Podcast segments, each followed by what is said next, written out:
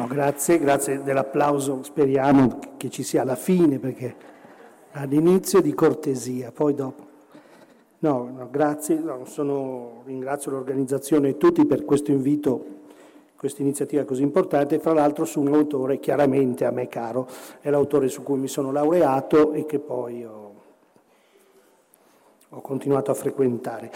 Sono velocissimo eh, prima di, di affrontare il tema, perché il tema è quello di totalità infinito, che è il titolo di un libro di Levinas, ma è molto interessante perché è un titolo appropriato, cioè è una scelta buona questa, cioè permette di fare alcune considerazioni però ricordo solo velocissimamente, per quelli che non, lo sanno, Levinas eh, nasce nel 905 e muore nel 995, quindi praticamente fa tutto il secolo. Alle radici del pensiero di Levinas ci sono tre cose, beh questa è stata la sua fortuna, eh, devo dire, c'è sicuramente la radice ebraica, lui è un ebreo, ma che incontra soltanto in un secondo tempo quell'esperienza pazzesca di lettura che è il Talmud, soprattutto grazie a quel maestro strepitoso che fu Shushani, che era un personaggio bizzarro, ma di, di altissimo livello. Quindi la radice ebraica, la radice letteraria, soprattutto della letteratura russa, e questo è molto importante, spesso lo si trascura.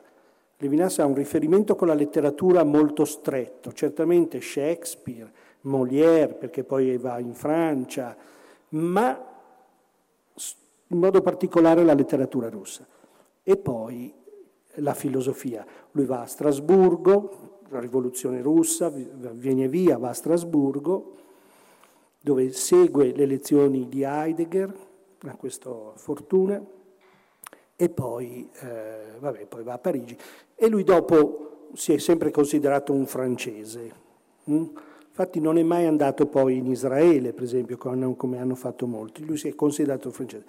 Dico solo una cosa uh, biografica sua perché ha un certo senso. Lui ha avuto la famiglia della moglie, lui sposa, era sposato con due figli, la famiglia della moglie è stata quasi tutta sterminata nei campi di concentramento, mentre la sua famiglia, cioè la moglie e i due figli, si sono salvati in Francia grazie all'intervento di Blanchot, che era un suo amico, è stato un grande amico, che le fece ricoverare in un convento, in un convento della San Vincenzo, di suore della San Vincenzo e questo salvò la famiglia di Levinas. Levinas viene arrestato, e anche questo è interessante, ma il, il comando tedesco, una cosa strana, nel leggere i documenti privilegiò il, il, il titolo militare, cioè che era un ufficiale, rispetto all'etnia. E quindi lui viene incarcerato non come ebreo, ma come ufficiale francese. E questo, insomma, gli ha salvato la vita, nel senso che è andato in campi eh, molto più leggeri e, e poi basta. Cioè, cosa... Però questo è interessante anche rispetto a un tema che io non affronterò, cioè rispetto al rapporto che Levinas ha avuto, per esempio, con il mondo cattolico che è stato da una parte, ricordo sempre una cosa che lui diceva spesso, lui diceva, io non riesco a capire come è stato possibile che dopo duemila anni di cristianesimo i, i, i, i tedeschi, i soldati tedeschi erano tutti battezzati. E lui dice, io non riesco a capire come il cristianesimo non sia stata una resistenza. Quindi questo è un elemento chiaramente di critica. Al tempo stesso lui dice, io non posso dimenticare che in quegli anni, uso un'espressione bellissima, dove si incontrava una tonaca nera, un prete, solo lì c'era la possibilità di parlare. interessantissimo. Cioè lui dice, detto questo, devo riconoscere però, mm, questo è interessante, ma questo ha a che fare diciamo, con la cultura del, se volete, del Novecento. Entro in merito al nostro tema. Potremmo dire che sono due i grandi libri di Levinas, in realtà ha scritto molto, eh, ma adesso per semplificare, però una semplificazione non uh, inadeguata, mi sembra. Il primo è appunto Totalità Infinito, che esce nel 61, 1961. Tenete conto che Levinas ha un successo molto tardo, mm? molto tardo. Cioè, appunto, con questo libro, e poi grazie a Derrida, che scrive un articolo molto importante su di lui, violenza e metafisica, imponendo la figura di Levinas nel dibattito filosofico. Allora, 61 totalità infinito, 74 altrimenti che essere. Il vero capolavoro di Levinas è altrimenti che essere. È un libro del 74, un po' difficile. Io poi in chiusura dirò perché a mio avviso è il vero capolavoro di, di Levinas. Dal punto di vista delle tesi, ma una filosofia non è mai riducibile alle tesi. Una vera filosofia è in relazione anche al modo di parlare, di scrivere, di ragionare, di accostare i temi. È volgare ridurre la filosofia alla tesi. A volte succede che una tesi è eh, criticabile, ma che l'argomentazione che si è sviluppata intorno a quella tesi sia molto feconda. Noi su questo un po' rischiamo di... perché a noi ci stanno riducendo a pensare che il pensiero sia esprimere il parere, ma il pensiero non è il parere. Il tuo parere, il mio, è il tuo, non è così interessante. Ciò che sono interessanti sono le ragioni che sostengono quel parere, se ci sono, perché spesso i nostri pareri non sono sorretti da ragioni, sono sorretti da urgenze, rabbia, invidia, eh, prese di posizioni così. Quindi la tesi di un cioè, la tesi di un filosofo è certo interessante, mm, ma non, non occupa tutta la scena. Questo diventerà importante rispetto poi ad altrimenti che essere. Però ho detto questo per dire che da un certo punto di vista tutte le tesi di Levinas, del pensiero di Levinas, sono contenute in totalità infinito. Quindi chi di voi, se non l'avete già letto, è un libro che si legge abbastanza bene, non è difficilissimo, ed è un libro che contiene le tesi di Levinas. Altrimenti che essere è un libro molto più complicato e, e quindi è più difficile come primo approccio, però il titolo è perfetto. Io adesso non farò altro che tentare di spiegare il titolo. Il titolo è perfetto, però anche qui bisogna capirsi bene, eh, perché se no... Cioè, non... Allora, totalità. Iniziamo dalla totalità. E cioè, che cos'è sta totalità? Io per spiegare questo a lezione uso una categoria che c'è in Levinas, ma che Levinas non sviluppa come la sviluppo io, però c'è si tratta di capire totalità che cos'è. Perché la totalità non è una cosa, la totalità è un modo d'essere del soggetto. Io uso, per spiegare questo, la categoria di mondo. La uso per due ragioni. Perché in italiano mondo può essere sostantivo o aggettivo. E ciò che c'è interessante nell'aggettivo è che mondo vuol dire una cosa pulita, ordinata, sistemata.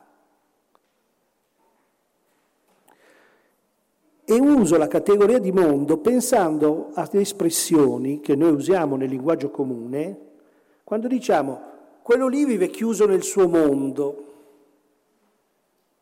Noi diciamo così, quello vive, vive in un mondo tutto suo, attenzione ai termini, eh? Che cos'è il mondo? Inteso così, eh? Praticamente adesso, adesso posso dire, è la pubblicità della Vodafone, tutto intorno a te. Non è questo il mondo. Il mondo è tutto ciò che si raccoglie intorno a te, intorno alle proprie esigenze, alle, ai propri bisogni, è stato giustamente sottolineato questo tema, ai propri bisogni. La figura del mondo è perfettamente il cerchio. Cosa fanno i lupi, eh, ma anche non solo i lupi, lo fanno anche i cani. Cosa fanno i lupi? No? Combattono, poi quando viene il, il, il, il lupo dominante, che cosa fa il lupo dominante? Il lupo dominante marchia il territorio con l'urina.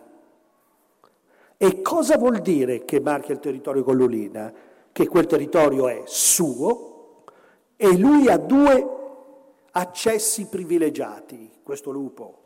Ha l'accesso privilegiato al cibo, alla preda, i lupi sono gregari, quindi attaccano la, la preda insieme, ma l'accesso poi è... Eh, e soprattutto ha l'accesso alle, alle femmine cioè alla riproduzione del proprio DNA. Noi è uguale. Adesso, no, adesso, no, mi rendo conto, ma è proprio così. Noi, bellissimo, eh? Cioè, eh, tutti i sistemi, le tue cose, il computer, non è così? Questo così, questo cos'ha il mondo è la tua agenda, capito? La tua agenda, tu hai idraulico, cioè dentista, amante, bellissimo. Tutto intorno a te, beh certo, io dico anche, per esempio, chiaro, quando tu arredi che è un mondo, quando tu arredi la tua camera, tu la arredi in base a che cosa? Beh, tu la arredi perché dici, beh, io metto qui la cosa metto la lampada qui, così sono comodo per lì, mm. ho la finestra là. L'uomo è misura di tutte le cose, certo, la propria misura. Ricordo che la parola razio vuol dire misura, eh? calcolo. Tu in base a cosa misuri? Beh, misuri in base alle tue esigenze, in base a che cosa? Se sono un nano, il pensile lo metterò qua, no? Ci siamo? Eh, se sono A lo metto là. Tutto intorno a me. Intorno a che cosa? Lo dico meglio. Intorno al mio godimento. Il godimento non è male, evidentemente. E io organizzo la mia vita ponendomi al centro e tutte, ricordo la definizione di, di cerchio, la circonferenza, l'insieme dei punti che si trovano a una stessa distanza da un centro. Qual è il centro? Vodafone. O oh, oh, la banca lì, cos'è? Come se la chiama? Mediolanum che continuano da padre in figlio in questo delirio del cerchio, no? Tu, tu, tutto intorno a te, e certo, tutto intorno a te, e certo, la cosa è qui, la cosa là. Dico, io dico, nelle cose che scrivo, dico che il mondo è tutto ciò che è a portata di mano, di una mano che porta la bocca. È chiaro che è così. E infatti noi diventiamo matti, no? Tu telefoni all'idraulico, e non c'è. Come mai? Tu hai bisogno di lui, tu chiami al dentista e non c'è. Dice domani, come io ho bisogno adesso. tu chiami la tua amante o il tuo amante e non c'è, strano. Cioè uno pensa che la funzione dell'amante è di essere oggetto mio, cosa fa? Ti sottrai? Cioè dice, eh, cioè, e noi è tutto così, no? Noi siamo tutti così, con gli amici, con le cose, siamo noi, no? Capite che questo è la, è la figura del, infantile, no? Ricordo una volta, io ho due figli, quando erano piccolini c'era stata quella bella scena che capita in tutte le famiglie, del vomito di uno dei due. Meraviglioso, questo ha vomitato, un disastro, di sera. Qui mia moglie era lì, no? Così, era letto del castello, così pulisce di qui, pulisce di là, e il vomito, di qua, di là. Il più piccolo a un certo momento si sveglia e dice, ma a me chi mi cura? È perfetto, no? Cioè, dice, è bellissimo. Ma c'è una cosa ancora più bella, poi dopo dico, perché eh, noi così, diciamo la verità, siamo tutti dei bambini. Tutto, noi siamo al centro delle cose, abbiamo anche delle cose buone, dei bisogni, delle aspettative. Eh, figurati, figuriamoci, figuriamoci, no? Quando tu tocchi la mia macchina, L'altro giorno a Milano uno ha toccato un ragazzino con lo, lo scooter la macchina di un altro. Questo qui è uscito, meraviglia. La mia macchina, no? Se lo stava mangiando il ragazzino, che ha toccato, ha toccato la sua macchina. Ciò che definisce il mondo è l'idea di possesso, che non è male. Cosa vuoi fare? È così. La totalità tutto intorno a me, ruota tutto intorno a me. Ricordavo prima un'altra, un'altra cosa bellissima, una mia amica che resta incinta inaspettatamente con una bambina già grande e allora inizia a fare quella roba che fanno i genitori, di arriva un fratellino, arriva una sorellina. Chiaramente la bambina non ne sente assolutamente il bisogno. Giustamente non ti basto io, bellissimo, eh? Invece i genitori vanno un altro, chi è questo qua? Vabbè, e dopo un po', però finalmente la mamma con le solite, eh, poi giocate insieme, che nessuno sente il bisogno di questo. Allora, alla fine la bambina, meravigliosa, qui veramente, si convince e dice va, va bene, gioca insieme a noi. E poi viene fuori con una frase meravigliosa, dice sì mamma, ma quanto si ferma qui da noi?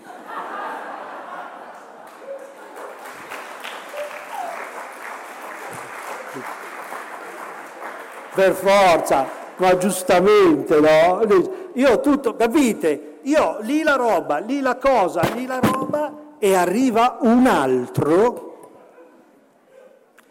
Noi chiamiamo disordine l'ordine dell'altro. Ma perché lo dobbiamo negare?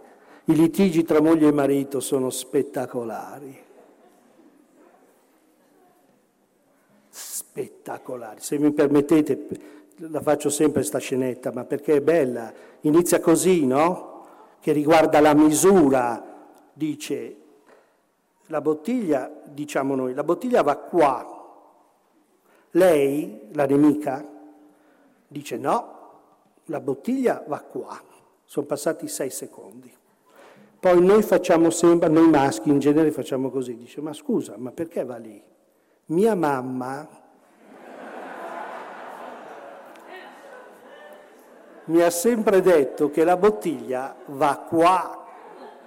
Lei, appunto.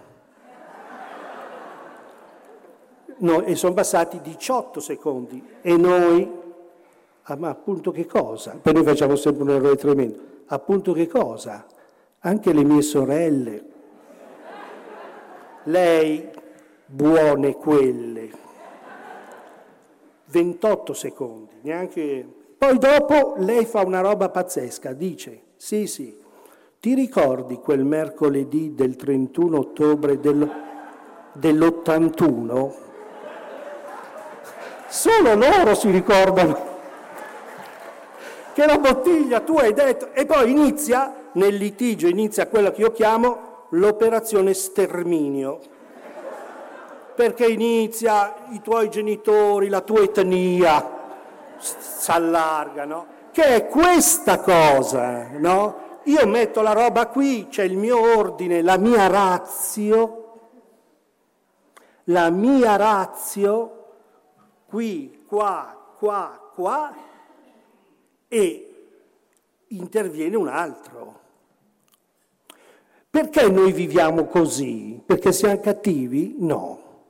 Noi viviamo così perché per vivere abbiamo bisogno di così. Cioè, io ho bisogno di un frigorifero che sia a portata di mano, il computer, noi siamo esseri finiti e mortali.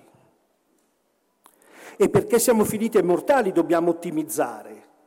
Eh, eh, l'autobus è lì, devo andare là, attenzione, eh? Noi è così che viviamo, questa è la totalità. È la totalità delle cose che ruotano intorno a noi e di cui noi stabiliamo l'ordine, mettiamo in ordine. L'ordine non è tutto allineato, come noi diciamo spesso, ma non a caso diciamo così, che nel nostro disordine troviamo tutto, no? Perché lei, sempre la nemica, vuole mettere ordine sulla mia scrivania, ad esempio. E io dico, ma lascia stare, io nel mio disordine trovo tutto, è giusto. Quando si dice la donna oggetto, si dice una cosa assolutamente ovvia, ma non è la donna oggetto, è l'altro che è sempre un oggetto, è il tuo amico, tua mamma, i tuoi figli. Nel rapporto genitori-figli è uno dei rapporti più complicati che ci sia perché spesso il figlio è semplicemente una proiezione dei genitori. Ma è inevitabile. Non è la donna, forse un po' di più la donna, ma è tutto oggetto, noi è tutto così. Noi ci rapportiamo alle cose. Da questo punto di vista è molto interessante, è stato fatto l'accenno, la riflessione che Levinas fa sul tema del godimento. E lui dice, il godimento è un principio ontologico.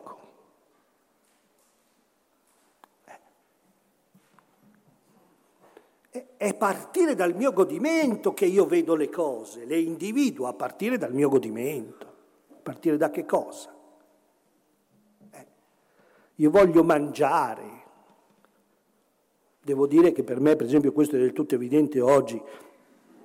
No, quando si dice il mondo di internet, il mondo della comunicazione, ma mica il mondo della comunicazione, mica si usa il cellulare per comunicare, si usa il cellulare per mangiare. Eh? Tant'è vero che tu dici, ti ho mandato una mail cinque minuti fa e non mi hai ancora risposto. Capite il delirio? Tu dici, io sono al centro, tu mi devi rispondere, no? C'è l'idea che un altro stia facendo qualcos'altro, strano. O abbia la sua vita, i suoi problemi, no? Dice, scusa, ma perché non, non mi risponde? Interessantissimo. Eh? Noi è tutto così. Il famoso tempo reale è un delitto. Cioè, no, tu, tu, tu, tu, tu mica è comunicazione. Eh? Si parla e si gode si parla e si mangia. La categoria di mondo, Levinas su questo insiste moltissimo e insiste con, con realismo. Ci sono analisi molto belle, molto belle nel libro, con molta, senza fare grandi discorsi. Dice il godimento è un principio di individuazione, godo e dunque sono. Bellissime cose, eh? perché appunto toglie un po' di melassa dai, dai discorsi.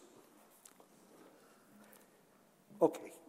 E per alcuni, è inutile negarlo, per alcuni questa è la realtà. Punto. Tutti coloro che fanno l'elogio dell'eccellenza, della meritocrazia, tutti coloro no, adesso si usa tanti, stanno distruggendo i, ragazzi con questa roba qua, è questa cosa qui. Il più forte ce la fa, chi non ce la fa, fatti suoi. Cosa facciamo? Aspettiamo quello debole, quello che fa ritardare la classe perché è un 104 e non fa avere il ritmo in classe, no? Come diceva, per la prima volta che sono andato alla riunione dei miei figli al liceo classico, poi uno l'ho, l'ho portato via, l'insegnante nel suo pieno delirio fallico, perché tutto intorno a me è in termini psicoanalitici il fallo, no? O l'idolo. Oh. Questo insegnante diceva che il liceo classico non è per tutti, è solo per alcuni. Capite? Tu tocchi ferro oppure la meni. Ho toccato ferro, ma avrei dovuto menarla.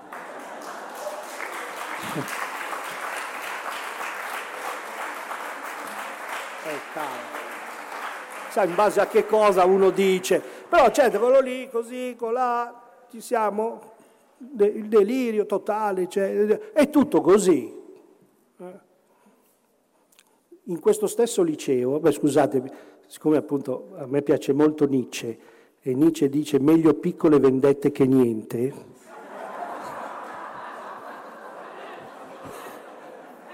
allora io quando posso contro questo liceo mi prendo sempre delle... In questo liceo o, o di Milano, del centro di Milano. Vedete il fallo? Di Milano, del centro di Milano. Oh. Stanno facendo una classe sperimentale dove insegnano la traduzione dall'inglese al greco.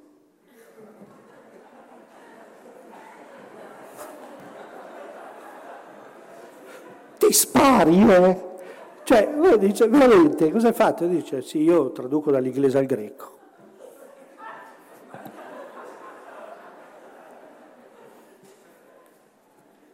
Tutto così.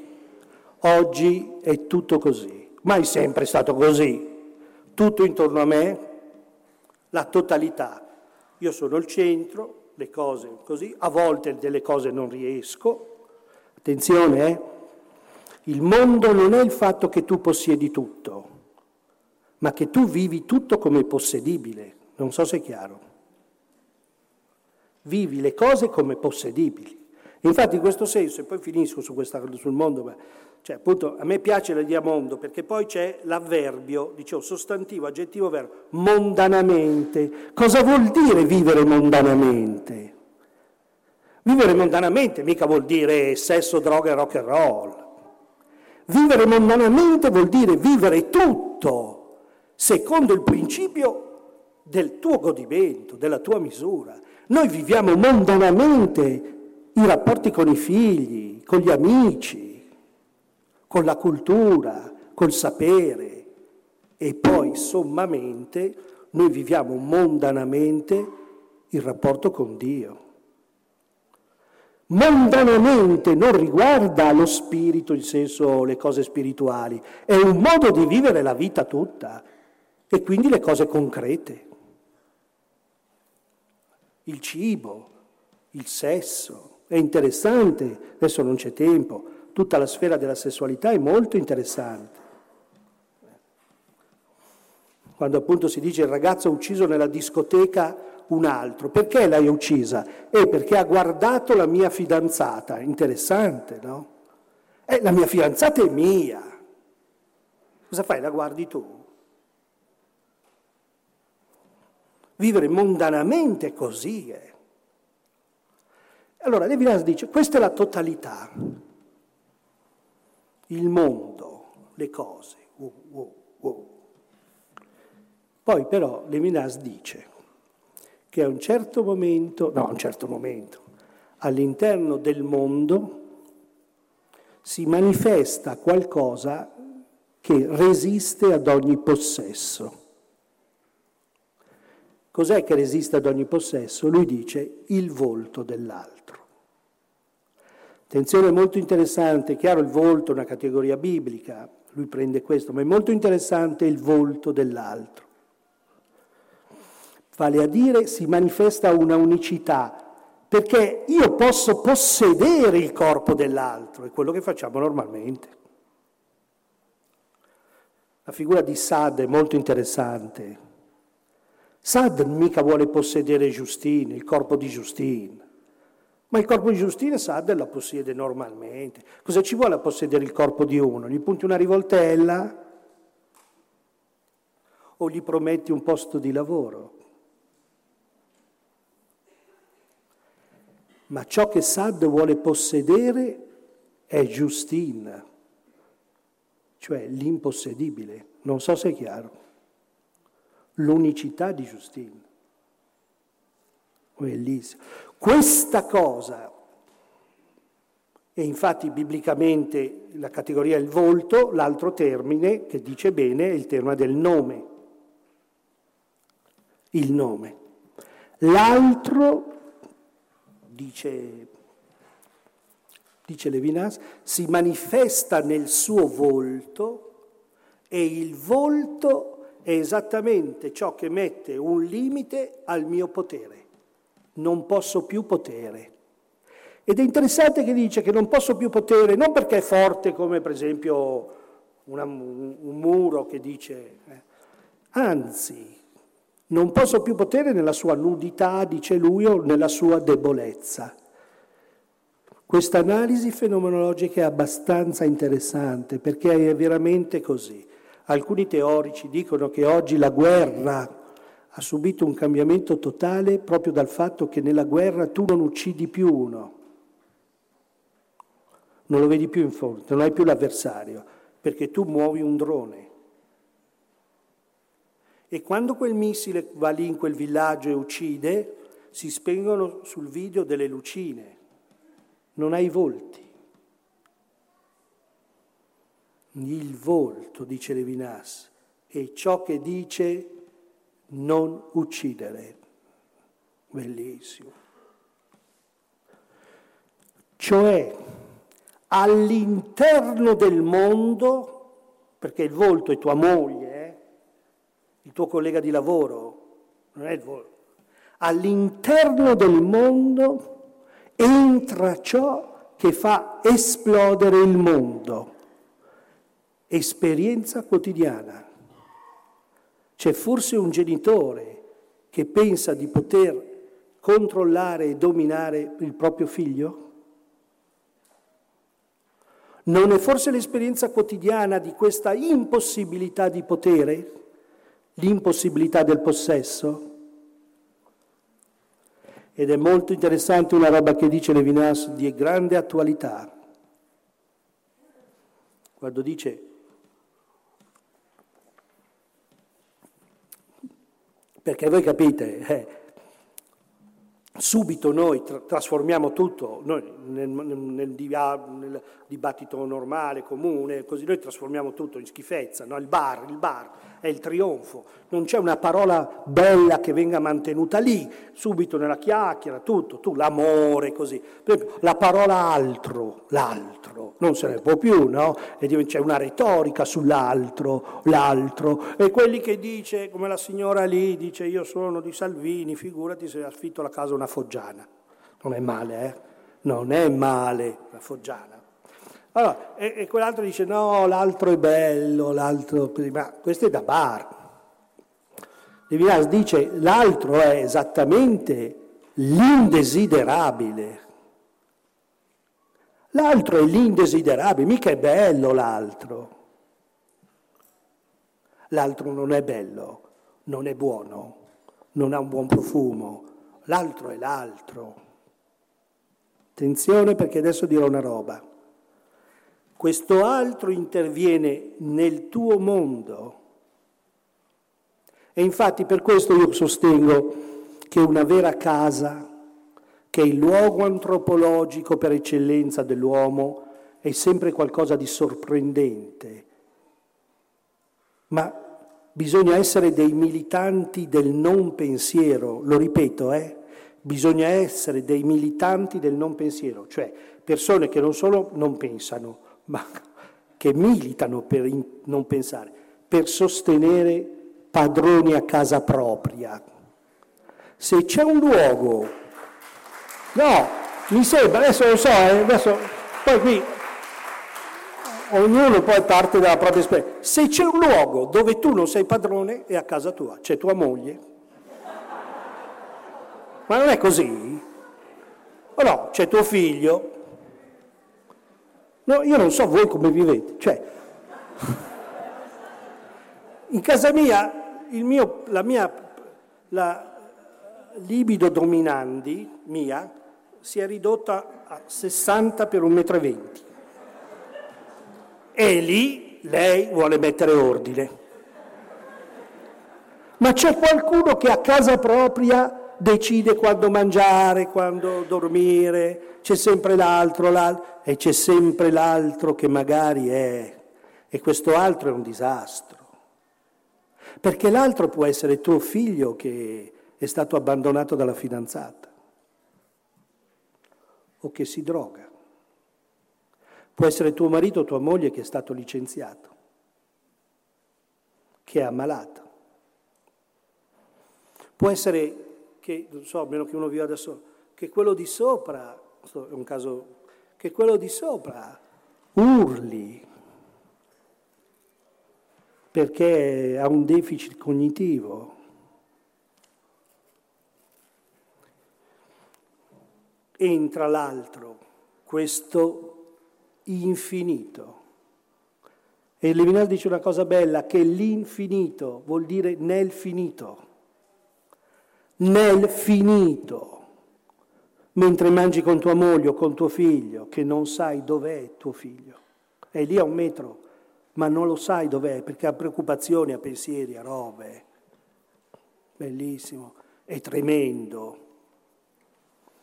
Allora dice Levinas, l'uomo è colui che fa esperienza in qualche modo, io uso questa espressione che non usa lui, eh, ma che c'è dell'altro c'è dell'altro oltre al tuo godimento che non è male. E questo altro è strano, problematico, difficile, complicato. Il problema qual è? Infatti Levinas dice che poi tutta questa tutta sta roba esattamente è riducibile al fatto del non uccidere non uccidere. Lui prende la cosa biblica, bellissima. Non uccidere, fermati. Non uccidere vuol dire tante cose, non, è, non, non uccidere vuol dire non dominare, non possedere e via dicendo. Da questo punto di vista è interessante che la filosofia di Levinas è stata definita, a me piace questa definizione, è uno studioso francese, Bayash, che la chiama una filosofia del concreto o meglio una metafisica della trascendenza concreta. Una metafisica della trascendenza concreta. È interessante, trascendente non è Dio, è anche Dio, per chi ci crede. Io ci credo. Ma trascendente non è Dio, è tua moglie trascendente, è tuo figlio, è l'altro uomo che è trascendente. Cavolo. Cioè, questo è veramente è evidente. Questa. E certo, per cui molta discussione oggi che si fa sugli extracomunitari, vi dicendo, ti, ti, ti cadono le braccia. Qui il problema non è bravi, buoni, sono laureati, quelli lì, quelli là, quello là, quello là. Qui no, si può anche ragionare così. Eh.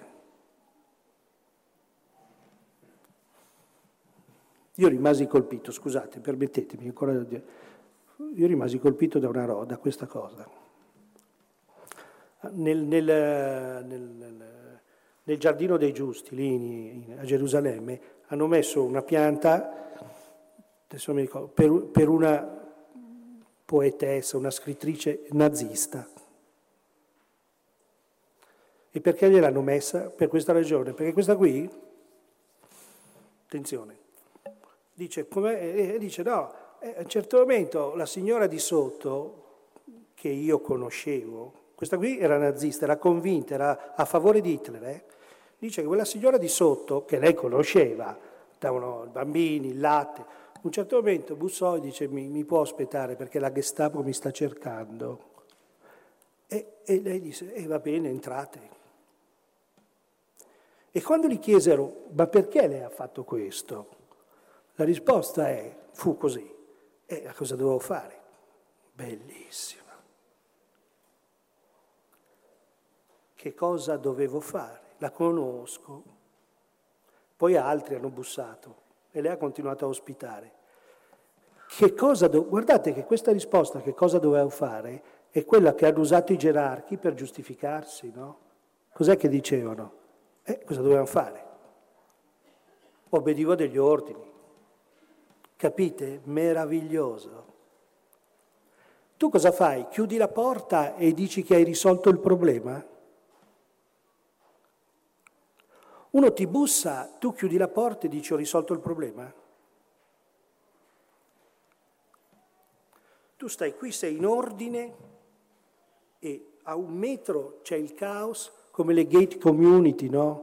Nell'America Latina, di questi quartieri tutti belli secchiusi, no? Dove c'è la piscina, i campi da tennis, in alcuni casi anche la cappella, dove il prete viene e ti fa la messa solo per te e tu mangi il salmone, il coso, non c'è violenza, non ci sono stupri e a un metro fuori c'è l'ira di Dio. Si può vivere così. Si può vivere mondanamente, si può vivere chiusi tutto, tutti nel proprio mondo, tranquilli. Levinas dice però che questa cosa fa esplodere il mondo e introduce un elemento, come dire, di cui l'uomo è capace, cioè l'uomo è capace di dire all'altro vieni. Io dico l'uomo è capace di bene, è molto strano l'uomo è capace di bene. Attenzione,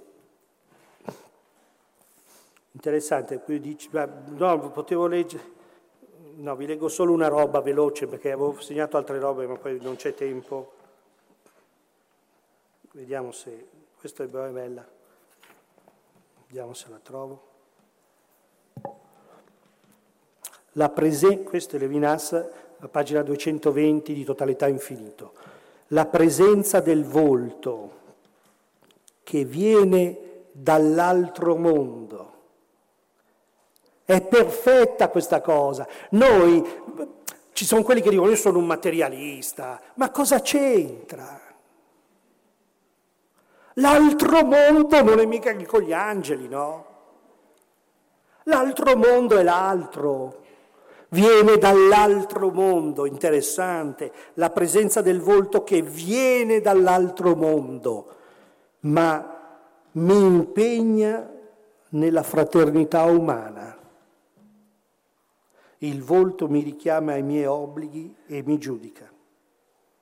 L'essere che si presenta in esso viene da una dimensione di maestosità, dimensione della trascendenza in cui può presentarsi come straniero, come ostacolo o come nemico.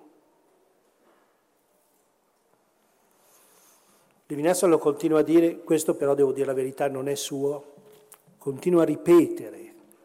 Io trovo che in Levinas sia stata una delle massime espressioni del Novecento in cui è venuta a parola quello che io chiamo il logos biblico, cioè il modo di pensare e di parlare della Bibbia. E Levinas dice che tutta la Bibbia in sostanza, la Bibbia non parla di Dio, la Bibbia parla degli uomini, parla degli obblighi degli uomini.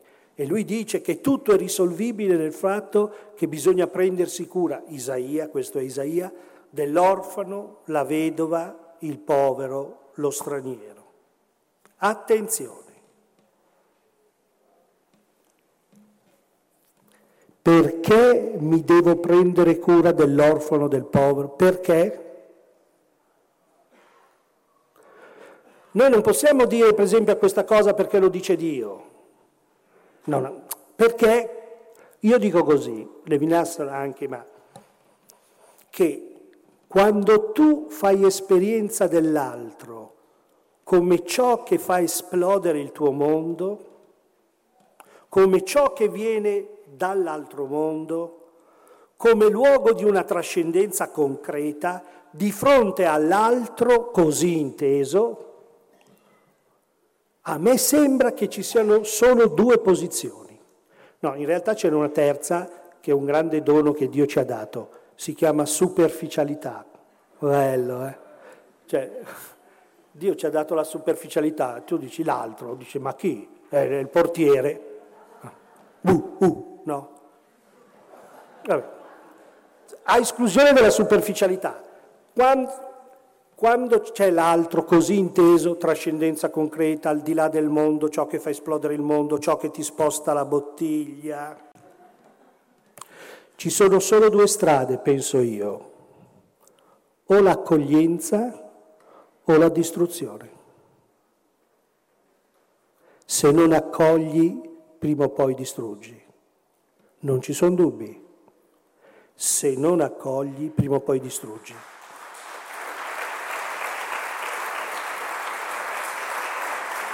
E puoi distruggere, puoi distruggere mica sparando, no? puoi distruggere con l'indifferenza, con, cioè, adesso sai, sarebbe bello la descrizione della distruzione, ci sono tanti modi mh, mm, per distruggere. Quindi per me è questo diciamo, l'elemento di forza di questa filosofia?